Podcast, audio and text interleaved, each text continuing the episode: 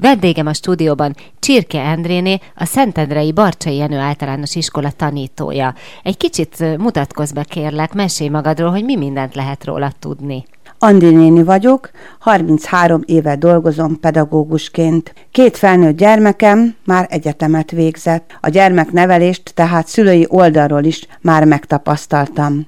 Elsősorban óvodás gyermekeim révén ismertem meg a város kulturális életét, és egyre inkább megtanultam értékelni ezt a gyönyörű, gazdag, történelmi múltú, hagyományait őrző várost. Módonban állt a skanzen munkájában is részt venni, kézműves foglalkozások vezetésével. ezerkilencszázkilencvennyolcban kerültem ide, a Barcsay Jenő Általános Iskolába, ahol jelenleg is tanítok. Három évet, mint napközis nevelő dolgoztam, majd felkérést kaptam osztálytanítói munkára. Azóta is ez a feladatköröm. Elsőtől negyedikig, negyedik osztályig viszem a rám bízott gyermekeket.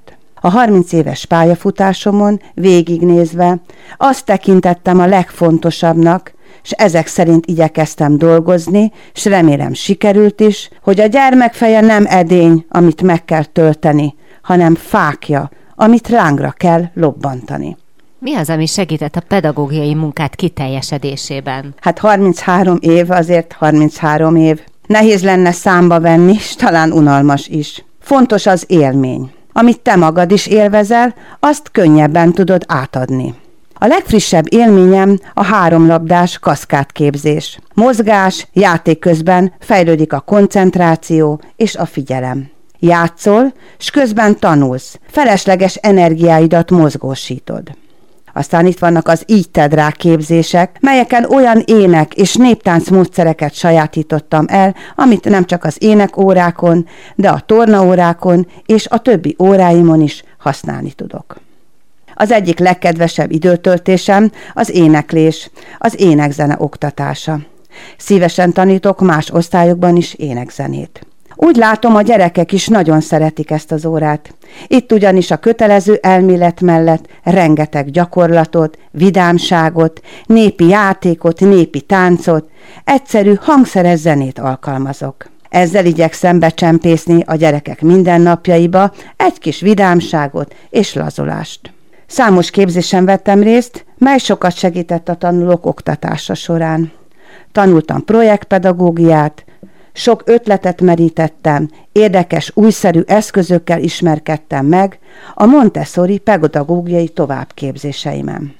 Mindig szem előtt tartottam, hogy a lehető legtöbbet segítsem a gyerekek tanulmányi munkáját. Ehhez szükség volt arra, hogy folyamatosan bővítsem pedagógiai ismereteimet, tudásomat. Iskolánkban egyre gyakrabban találkoztam olyan esetekkel, amikor az előrehaladást gátolta, hogy a gyerekek nagy száma beszédhibás, olvasás és írászavarral küszködik.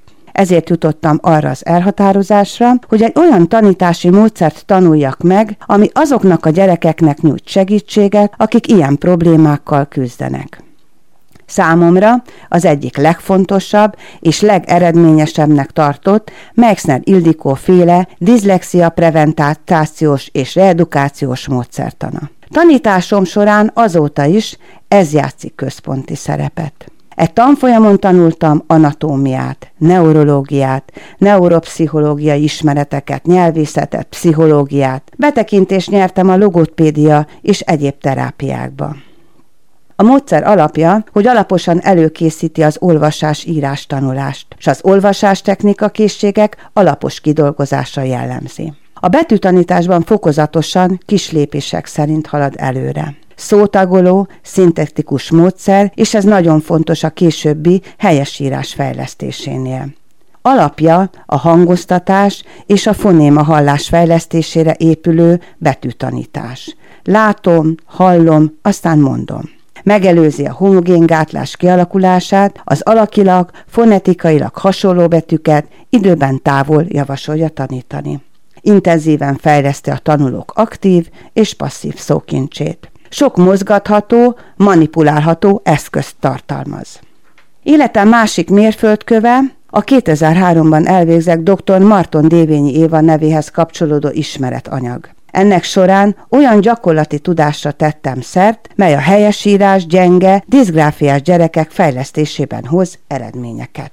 Mi minden változott a pályakezdésed óta? Hát változik a világ, sokat változtak a tanítási módszerek is. Ma már nem lehet azokkal az eszközökkel dolgozni, amivel az ember kikerült a főiskoláról. Hathatósabb segítségre van szükség az órákon. Új tanítási módszer a kooperatív tanulás. A szülők nyílt órákon találkozhatnak ezzel az új tanítási-tanulási technikával, szemlélettel. Furcsa volt kezdetben, hogy másképp állnak a padok, hogy a tanulók tanulási csoportokban végzik az egyénes szabott feladatokat. Megtanulnak közösen, együttműködve dolgozni, és együttes feladatvégzés során önállóan tanulni.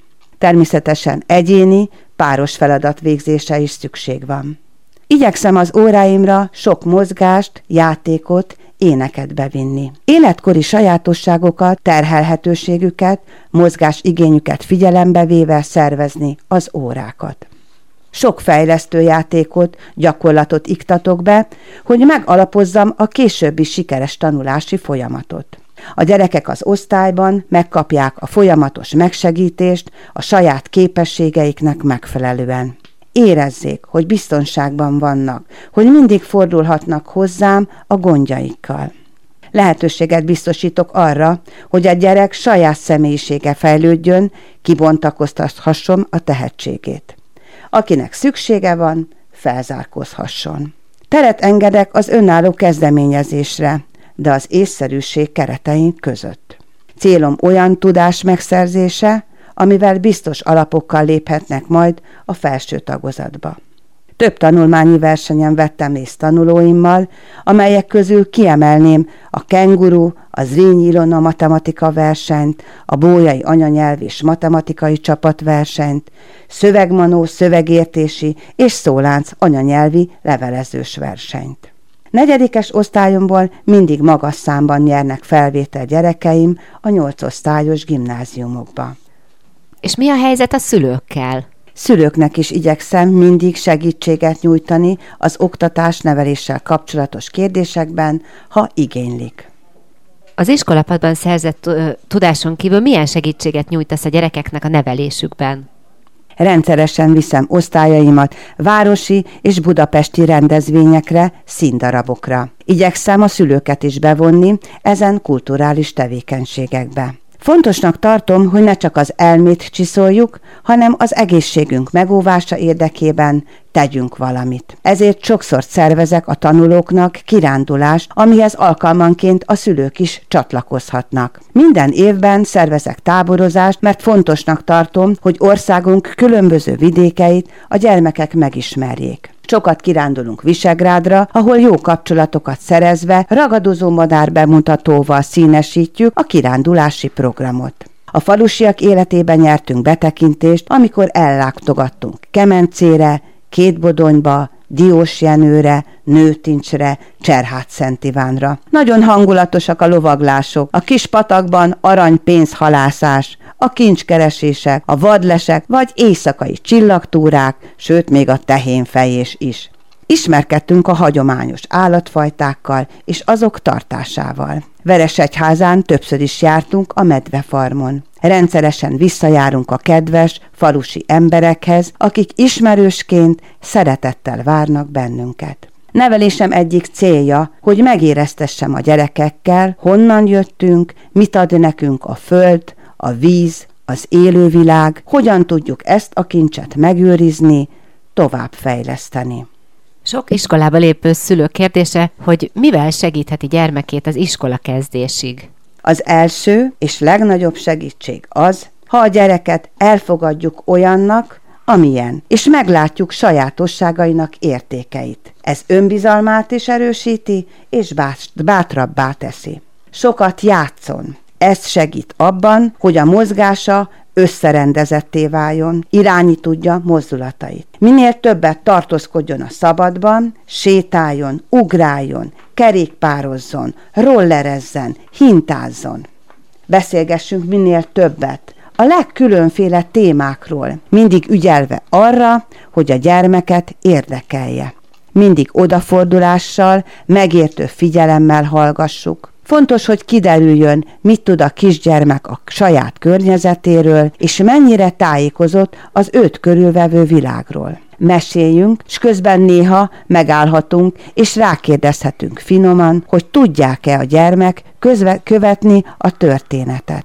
Az írás alapozását segíti minden olyan tevékenység, amely erősíti a kézizomzatát, ügyesíti a kézmozgást, az ujjak görcsösségét oldja, lazítja. Gyurmázzanak, építsenek homokvárat, tépjenek, vágjanak papírt, fűzzenek gyöngyöt, gyakorolják a cipőfűzést. Gurítsanak, dobjanak, pörgessenek labdát, golyót. Rajzoljanak homokba pálcikával, aszfaltra krétával, kővel, papírra zsírkrétával.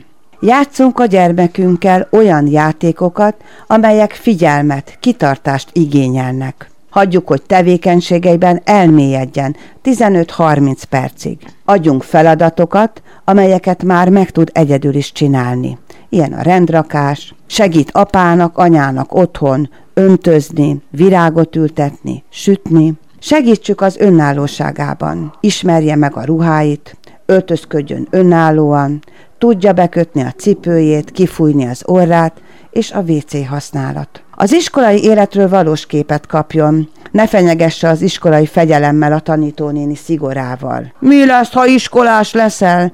Milyen sokszor halljuk ezt a mondatot. Természetesen az sem helyes, ha túl gondtalannak ábrázolja az új helyzetet, és csupa szépet mond. Tervezgessenek közösen, beszélgessenek. Csak pozitívan, ne féljen, ne izguljon, örömmel várja az iskolát. Lényeg, hogy ne csalódjon, hogy az első osztály kezdete örömet, sikerélményt jelentsen. Sok szeretettel várom a szülőket majd, szülői értekezletre. A gyerekekkel is szeretnék találkozni. Június első hetében egy ismerkedős kakaópartira, illetve augusztusban egy ismerkedő családi kirándulásra. Ennek részleteiről majd írásban küldök tájékoztatást. Remélem, a korlátozó rendelkezések már ezt lehetővé teszik. Andréné, köszönöm szépen ezt a tartalmas és nagyon informatív beszélgetést. Bevallom őszintén, hogy én is kedvet kaptam ahhoz, hogy beüljek az elsősök iskolapadjába. Sajnos ezt már nem tehettem meg, de a szülők nagyon teljes és összhangban lévő képet kaptak arról, hogy milyen is a te tanítói munkád. Köszönöm szépen még egyszer.